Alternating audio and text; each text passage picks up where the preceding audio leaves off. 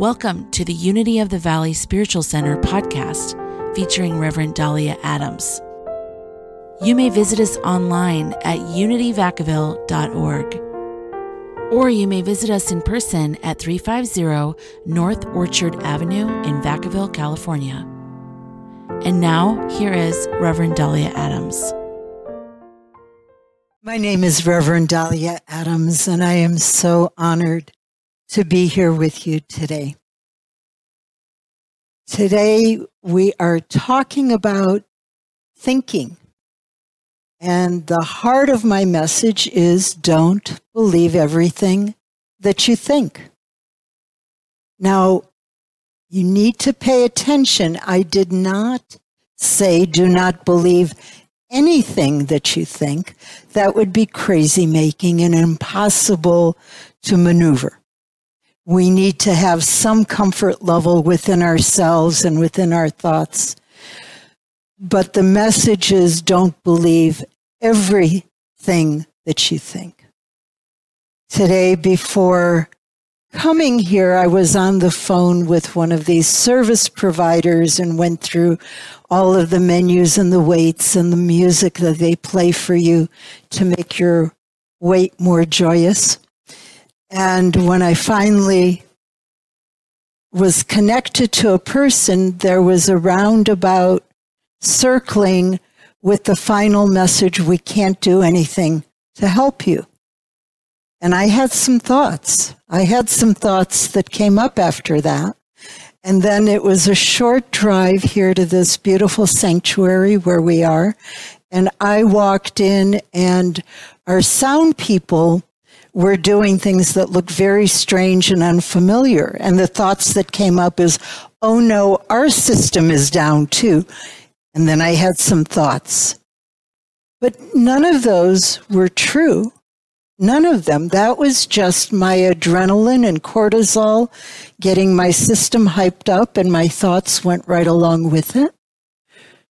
And had I bought into those thoughts and held them as true, I don't think I could be talking to you right now because I would be in a space that was not centered. I would be in an inner space where I was not clear. So I was thankful that my message today is don't believe everything you think because it led me to immediately to check these perceptions that happened to be way off and I learned that they were way off. There was no problem. Okay, so that's a long winded explanation, but it's very important to know it's don't believe everything you think. There are many things that it's very good to believe and to know and to think about. But the second part of the message is to be mindful of what you think, to be aware of what thoughts are going through your mind. When I walked into the sanctuary and started thinking that the system was not working here either, I was aware that I was thinking that. And that awareness allowed me to step back from that thought do you know how sometimes when we're thinking something, especially when we put energy behind it and there's feeling behind it, it almost feels like the thought that we're thinking is who we are. I am this thought. I am thinking this thought. This thought is me.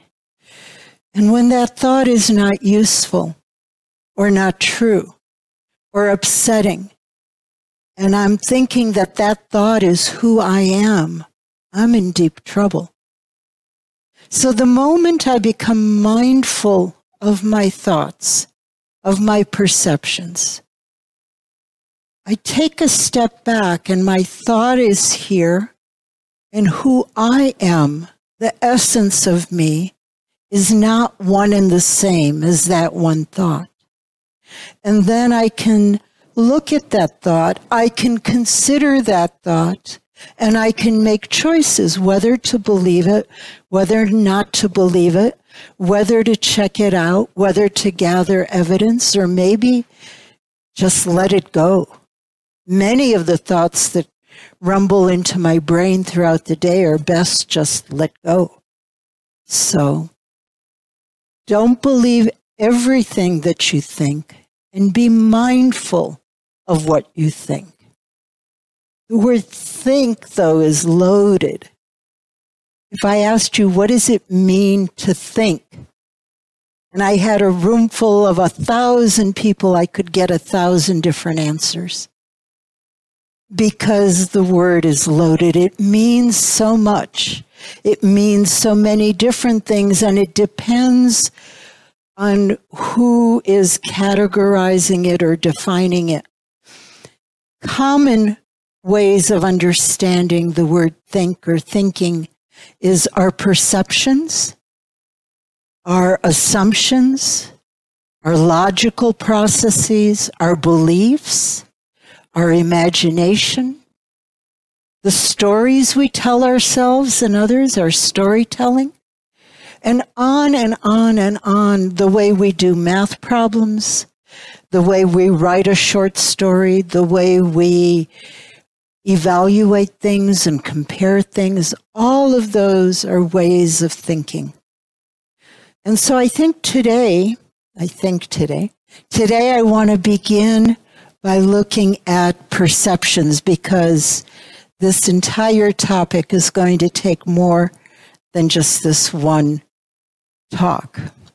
And perceptions are essentially a combination, and this is really simplified. There's a process through which our bodies take in stimuli. And then we have sense organs that translate these stimuli into information that our brains can use. Those are the sensations, but immediately superimposed on those sensations is the meaning that we give those sensations. And together, the sensations and the meaning we give them become our perception. And the meaning that we give our sensations depends on our biology, how we're wired, how our body is translating those sensations. The meaning we give those sensations is dependent on our experiences from the time we were very little until we reached adulthood and beyond. The meaning we give our sensations is also linked to our emotional state. It may be linked to what that sensation triggers in terms of memories. So the meaning that we give the sensations is dependent on a lot of factors, some of them leading to a relatively true experience of what's out there that we're receiving through our senses. And other times, the meaning we give can be pretty darn bizarre. So, when we're talking about don't believe everything you think, what we're focusing on is the piece of perception where we give meaning to what is happening. I've told this story before, so if you've heard it, forgive me. But I had an experience. I went to a 10 day retreat, 10 day silent retreat, a Buddhist retreat in which the silence was noble silence, which meant no gadgets, no phones, no devices, no physical tablets, no journals, no pens, no paper, no books, no eye contact, no you know, little messages through, you know, gestures. So the silence was to be complete and for 10 days. And I spent those 10 days with a roommate. And sometimes, often, when I've gone to those retreats and I've had a roommate, there's a few hours the first day before you go into the silence. And I've usually had a chance to meet my roommate and we introduce each other and we know a little bit about each other. We smile at each other and we do the nice things that people do when they're trying to be friendly. This particular retreat, I did not get to meet my roommate before going into the silence. And so there we were, sharing a room. We're not supposed to look at each other. We're not supposed to nod at each other. We're not supposed to smile at each other. We're supposed to act like the other person is not there. And we did. We were very compliant. And after a while, I really wished I would have gotten a different roommate because this particular one wasn't friendly at all. In fact, she seemed kind of uppity and not very nice, kind of cold. But it was okay. I didn't have to talk to her, so that made it okay.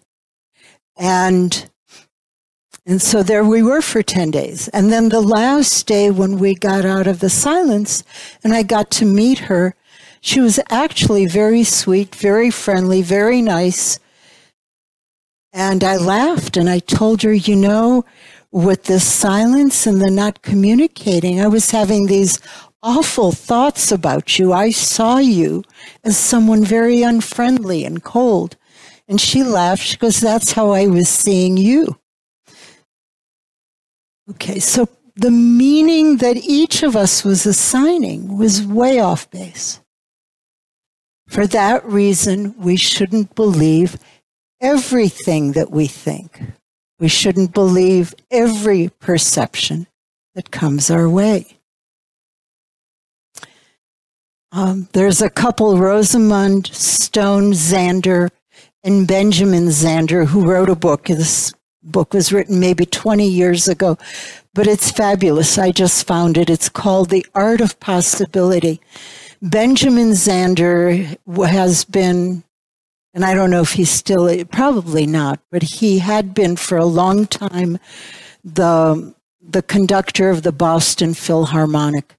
And his wife, Rosamund, was a coach, therapist, author, speaker.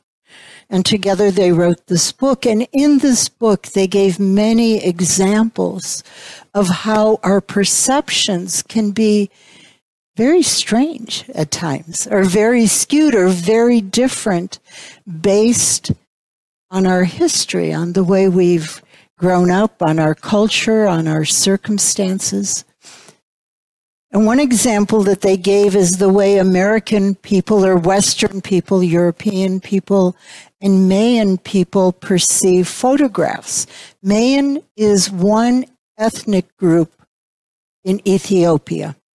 And so they brought photographs to the people in the village, and the Mayan people took these photographs and they looked at them, they shook them by their ears, they tore off a piece of them and chewed the corner to see how they tasted, they crinkled them, but they could not see the images on the photographs, those flat images and for us, those photographs can be very dear. These days, they're usually on our cell phones, but there was a time when these paper photographs were the primary way we had of holding memories of places, of people dear to us.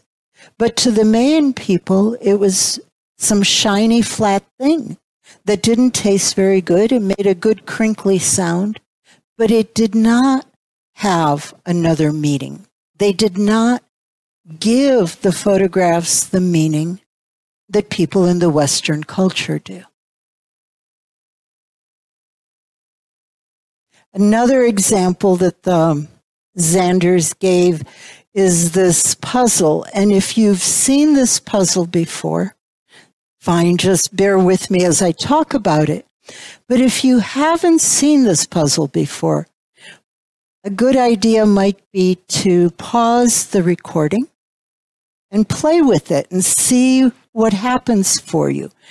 The directions are, you know, put this on a piece of paper and get a pencil, and then without lifting your pencil, using four lines, connect all of the dots. And see what happens. See where you go with it. The first time I tried this, I was bound and determined to figure it out. And I spent a while and I came up with the conclusion that it was impossible. I tried every possible combination of lines, and there was no way that I could use four lines, four straight lines, and connect every dot without lifting my pencil. So my conclusion, the meaning that I gave it at the very end is this was impossible. But it's very possible, and let me show you how it's done. You draw one line, but you have to be willing to go beyond the edge of an imaginary box. Most people, when interviewed, acknowledge that one of the meanings they gave to this set of stimuli is that those nine dots were creating a box. And as long as you try to stay inside this box, it was impossible. So with that first line, you extend beyond the imaginary box that was never there, the imaginary box that was only there because you gave it that meaning. And then the second line, you come back down and you cross two more dots, and once again, you go beyond the imaginary box. And then for your next line, you go back up, forming a triangle. And then for your fourth line, you come back down. So four lines without ever lifting the pencil, you've connected all of the dots. There's another puzzle that has you do that with three lines that's even a little more challenging, but that's for another day. Again, this is we look at those nine dots because of our culture, our background, what we see typically in our world, the meaning that my mind created and the meaning that many people's mind creates is this is a box. And then we try to do the task inside the box. And that's saying we have to go outside the box to perform the task. But in life, I've reflected, you know, there have been so many times when I've wanted to demonstrate or manifest something in my life. Or maybe I wasn't even consciously using those words, but there was a vision I was holding, a dream that had captured me. And as my life unfolded, it just seemed totally impossible to have that which I wanted come into being. I've told a story about as a little girl, my father told me I would go to Heidelberg University. So I had this image of after high school, I apply to Heidelberg University. I go to Heidelberg University as a student. I graduate from there. When I got to be old enough to be applying to colleges, my parents told me not only was I not going to Heidelberg, I was not leaving Cleveland, which was the city in which I grew up. And so the dream fell apart at that point because in my mind, in the picture that I had, my dream was now impossible. But I graduated from a college in Cleveland. I went to Europe just to travel because I had saved up enough money and I could. And while there, while I was in Europe, through the strangest of circumstances, I was offered a job at Heidelberg University. And that vision that I had of me walking down the campus carrying books came into being but it went way outside of the box as it came into being. So anytime, anytime I find myself thinking, this is impossible, I remember this puzzle. I remember my Heidelberg University experience and so many other experiences that where in my own mind there was no way of solving this puzzle. The meaning that I was giving things made the outcome I wanted completely impossible. There was someone that I know um, who wanted to join our chaplain program and stood and told me it was impossible because of his work schedule.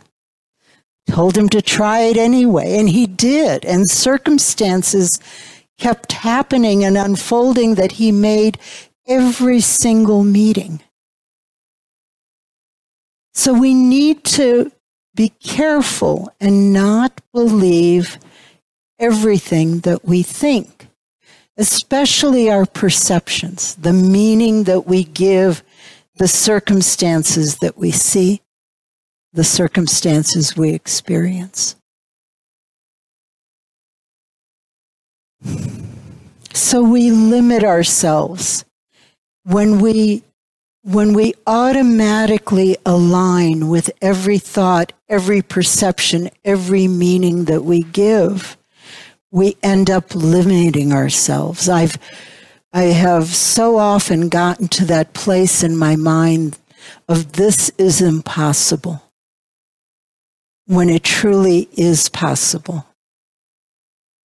I had an experience when I was um, taking my licensing exams for clinical psychology. And I, I prayed. I was new to unity and I used the affirmative prayers I was learning.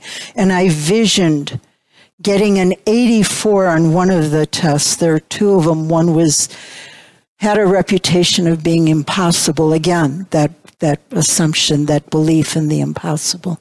So I envisioned getting an 84 on that test. 70 was passing 80 was kind of a high average, and 84 was just like one little step beyond the high average.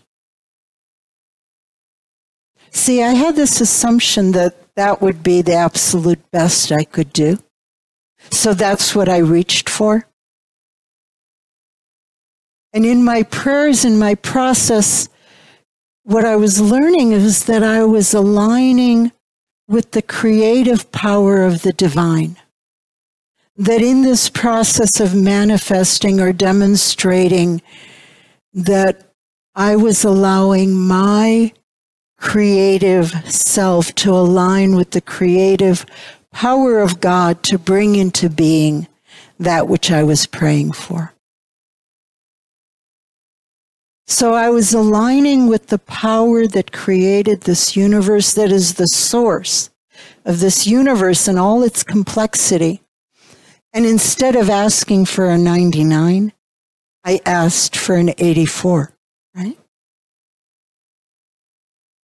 I didn't pray at all about the other test because I thought it was going to be easy. As it turns out, the, they revised the other test and it was harder than the first one. And I got my 84 on the one that I held that image for, the one that I prayed for, the one that I released into the creative power of God. I got my 84. But the one that I didn't limit, the harder one, I got a 99. And this voice within me said very clearly, why do you limit yourself? We limit ourselves because of our assumptions. We limit ourselves because we believe that it can only happen inside a box or that my personal capacities are limited to this level and no more. The way we perceive ourselves sometimes is the way we limit ourselves. So don't believe everything that you think. Our unconscious assumptions can be very limiting. We don't even know we're operating from those assumptions. And they can put a lid on what we can do and how we can live. Don't believe everything you think. Don't believe every assumption, every perception, every meaning that you assign. Be mindful of the perceptions that you hold. Be mindful of the assumptions that go along with each perception. Be mindful of what you are thinking. And mindful doesn't mean you're fighting these things. Just be aware. Take that step back and know that this is a thought that I am holding, but this thought is not the truth of who I am. I can choose to embrace this thought or I can choose to let it go. I don't have to believe this perception or this assumption or this thought just because it came up within me. All kinds of nonsense comes up within me. Many, many beautiful and insightful thoughts come up within me. But I can be choiceful. I can be choiceful in response to it. I heard a, a, Buddhist teacher, and I can't remember her name right now, and I apologize, but in her talk, she, when she was talking about being mindful of our thoughts, our perceptions, she said, with each one, just gently ask, is this true? And she said, when she's worked with people and coach them to do this. And the question is put out there is this true? She says it's amazing how often people say, probably not, or I have no idea. So these thoughts, these perceptions come up that we don't know if they're true, yet we hold on for dear life. And this thought can be limiting us, stopping us, putting a lid on, making us feel powerless or miserable, but we hold on for dear life because this thought came up inside of me. And we falsely assume that this thought is who I am.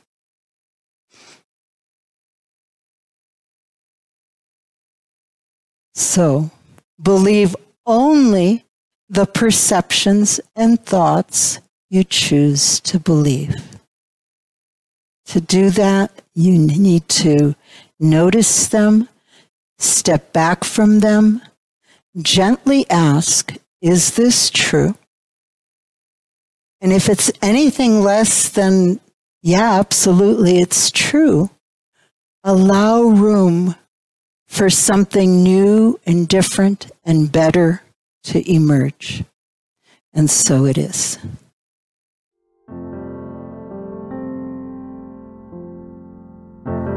We hope you enjoyed today's message. If you would like to support this podcast, you may do so at unityvacaville.org.